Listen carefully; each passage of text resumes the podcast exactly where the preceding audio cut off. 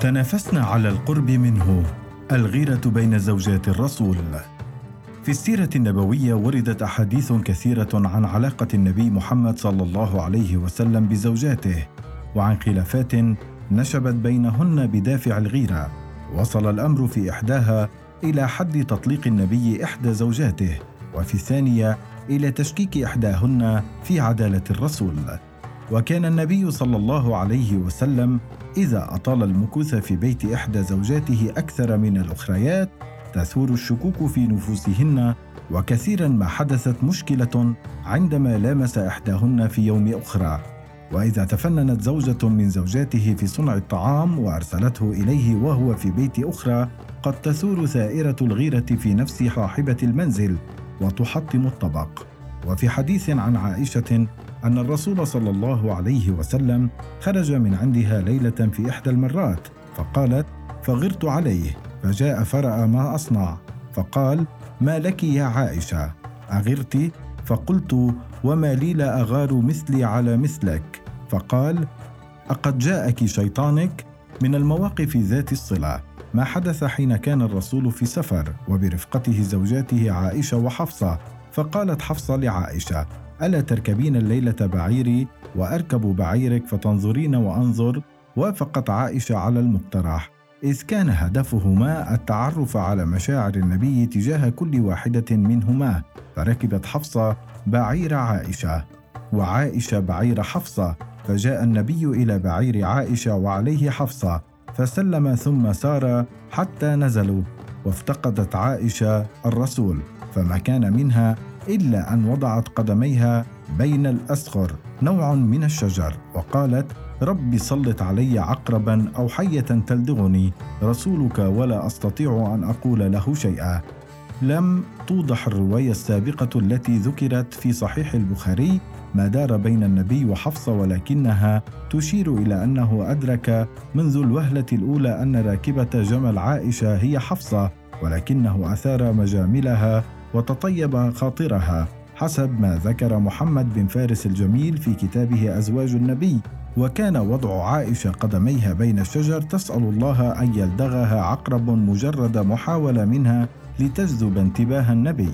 تتحدث مع ابنة اليهودي في يوم كان النبي يقسم وقته بين زوجاته وحينما كان يتجاوز التقسيم ويذهب إلى واحدة منهن في يوم الأخرى كانت أحيانا تنتج عن ذلك مشكلة ففي إحدى أسفار النبي اصطحب معه زوجتيه أم سلمة وصفية بنت الحيي فأقبل رسول الله على هودج صفية وهو يظن أن هودج أم سلمة وظل يتحدث معها فغارت أم سلمة إلا أن النبي صلى الله عليه وسلم شعر بالخطأ الذي ارتكبه فعاد إلى أم سلمة وهي في ذروة غضبها فقالت أم سلمة تتحدث مع ابنة اليهودي وفي يومي وأنت رسول الله. ثم بعد قليل رجعت إلى النبي نادمة على ما ارتكبت وقالت يا رسول الله أستغفر لي فإنما حملتني على ذلك الغيرة.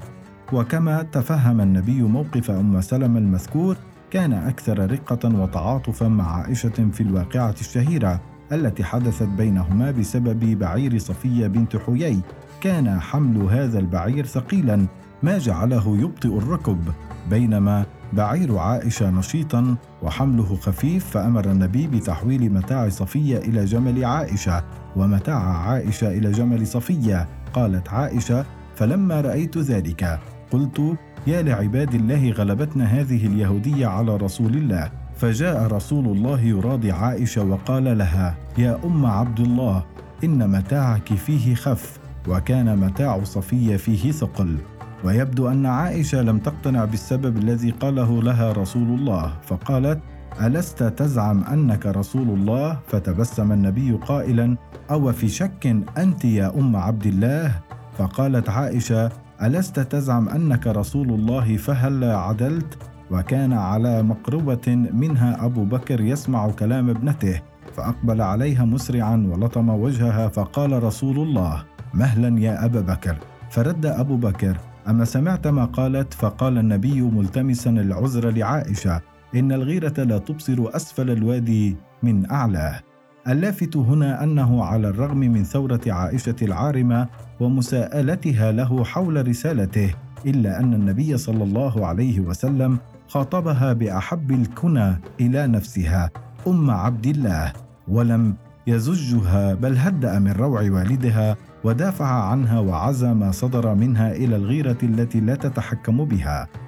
كلوا غارت أمكم. على الرغم من أن عائشة شهدت ببراعة صفية بنت حيي في طهي الطعام إلا أن الغيرة كانت لها رأي آخر. عندما أرسلت صفية جاريتها بطعام أعدته للنبي وهو في بيت عائشة تقول عائشة عن ذلك فلما رأيت الجارية أخذتني رعدة من شدة الغيرة. فضربت القصعه إناء من خشب فرميت بها فقالت فنظر إلي رسول الله فعرفت الغضب في وجهه فقلت أعوذ برسول الله أن يلعنني اليوم. فقال أولى. قلت ما كفارته يا رسول الله؟ قال طعام كطعامها وإناء كإنائها. وفي واقعة أخرى أرسلت أم سلمة طعاما إلى رسول الله وأصحابه وهو في بيت عائشة. فما كان من عائشة إلا أن أخذت حجرا وفلقت به الصفحة إناء من غير خشب فجمع النبي بين فلقتيها وقال لأصحابه كلوا غارت أمكم مرتين ثم أخذ صفحة عائشة وأرسلها إلى أم سلمة وأعطى التي كسرت لعائشة. أخريه عني لا حاجة لي فيه.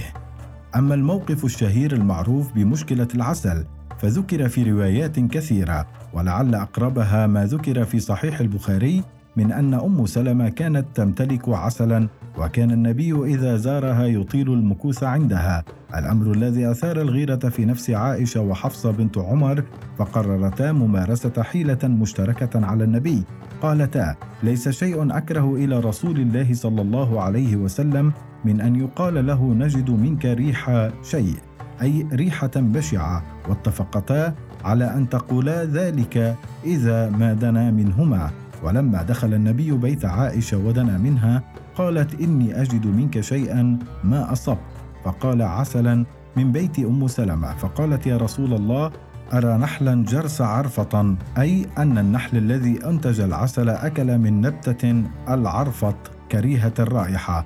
فخرج النبي متجها إلى بيت حفصة فدنا منها فقالت له مثل عائشة. فدخل النبي على أم سلمة بعد ذلك فأخرجت له العسل فقال أخريه عني لا حاجة لي فيه.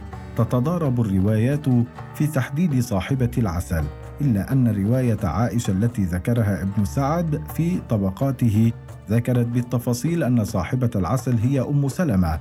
ولعل ما يقوي الاحتمال أن أم سلمة ذكرت طرفا من أمر العسل ومقام النبي عندها فقد جاء عن عبد الله بن رافع المخزومي أنه قال سألت أم سلمة عن آية يا أيها النبي لما تحرم ما أحل الله لك؟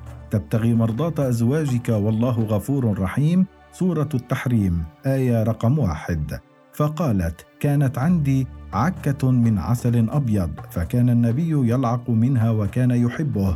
فقالت له عائشة نحلها تجرس عرفة فحرمها فنزلت هذه الآية.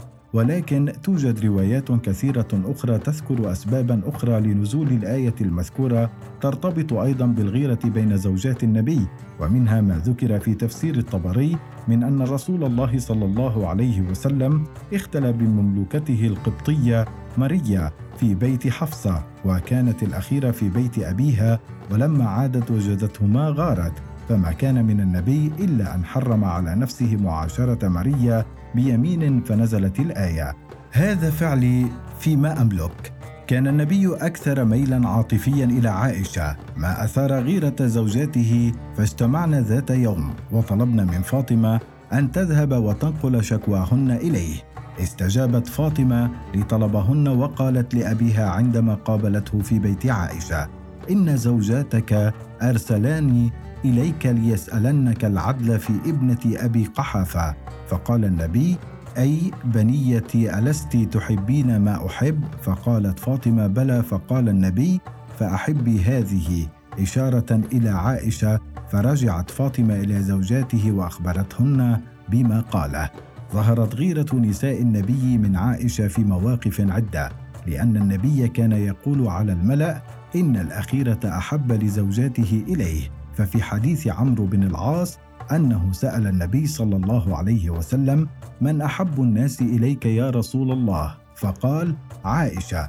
قال الرجل؟ قال أبوها. وتاليا لم تقتنع نساء النبي بما قالته فاطمة. وطلبنا منها العودة مرة ثانية فقالت لهن والله لن أكلمه فيها أبدا.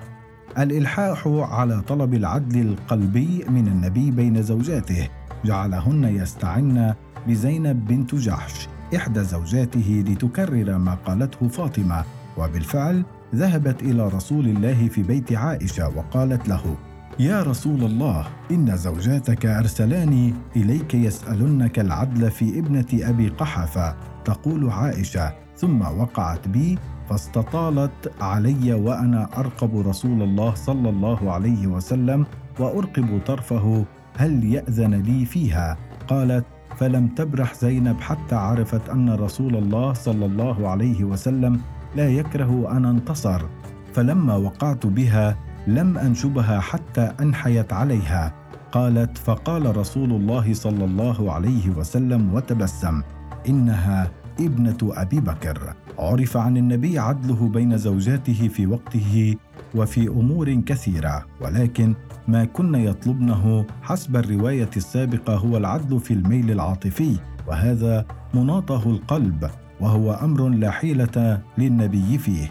إذ قال في حديثه في هذا الصدد لأم سلمة لا تؤذيني في عائشة وأيضا اللهم هذا فعلي فيما أملك فلا تلمني فيما تملك ولا أملك. إنها حبة أبيك ورب الكعبة. الأمر لم يكن هينا وبسيطا بين زوجات الرسول. أحيانا كانت مجرد مداعبة أو كلمات عفوية من النبي إلى زوجة أمام أخرى أو في منزلها جديرة بأن تشعل نيران الغيرة في قلب الأخيرة وتفقدها توازنها. ففي قصة تجمع بين عائشة وبين زوجة أخرى من زوجات النبي أم سلمة في رواية وزينب بنت جحش في رواية أخرى. جعل النبي يداعب عائشة بحركة من يده ولا يفطن إلى حضور الثانية حتى نبهته عائشة إلى الأمر فأمسك فما كان من الثانية إلا أن ثارت في وجه عائشة فأخذ النبي ينهاها فلم تنته وتبادلتا الشتائم فذهبت الثانية إلى بيت فاطمة وقالت لها إن عائشة فعلت كذا وكذا فجاءت فاطمة إلى أبيها تبلغه ما سمعت. فالتفت إليها النبي قائلا إنها حبة أبيك ورب الكعبة يقصد عائشة. ومجددا تبدو واضحة دبلوماسيه النبي بين زوجاته فقد سمح لزينب بأن تحتج على ملاحظة عائشة وسمح لعائشة بأن تدافع عن نفسها ولم يهدد إحداهن بأي شكل بل ترك للكل التنفيس عن مشاعره. أعوذ بالله منك.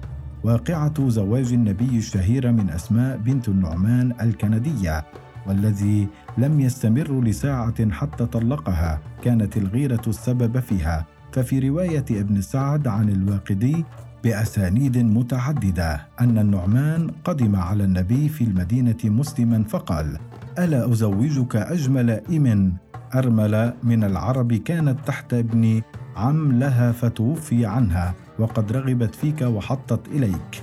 وبالفعل تزوجها النبي فلما حضرت إلى المدينة وكانت من أجمل أهل زمانها. قالت عائشة وقتها لقد وضع النبي يده في الغرائب يوشكن أن يصرفن وجهه عنا.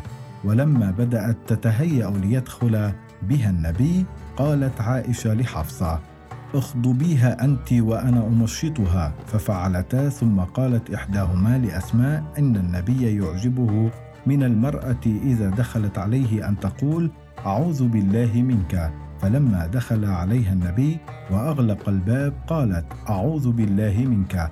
فوضع النبي كمه على وجهه واستتر به وقال عثت معاذا ثلاث مرات. وقال الواقدي لم تستعذ منه امرأة غيرها وإنما خدعت لما رؤي من جمالها وهيئتها ولم يعاقب النبي زوجاته على هذه الحيلة التي تسببت له بالإحراج بل اكتفى بقوله إنهن صواحب يوسف وكيدهن عظيم.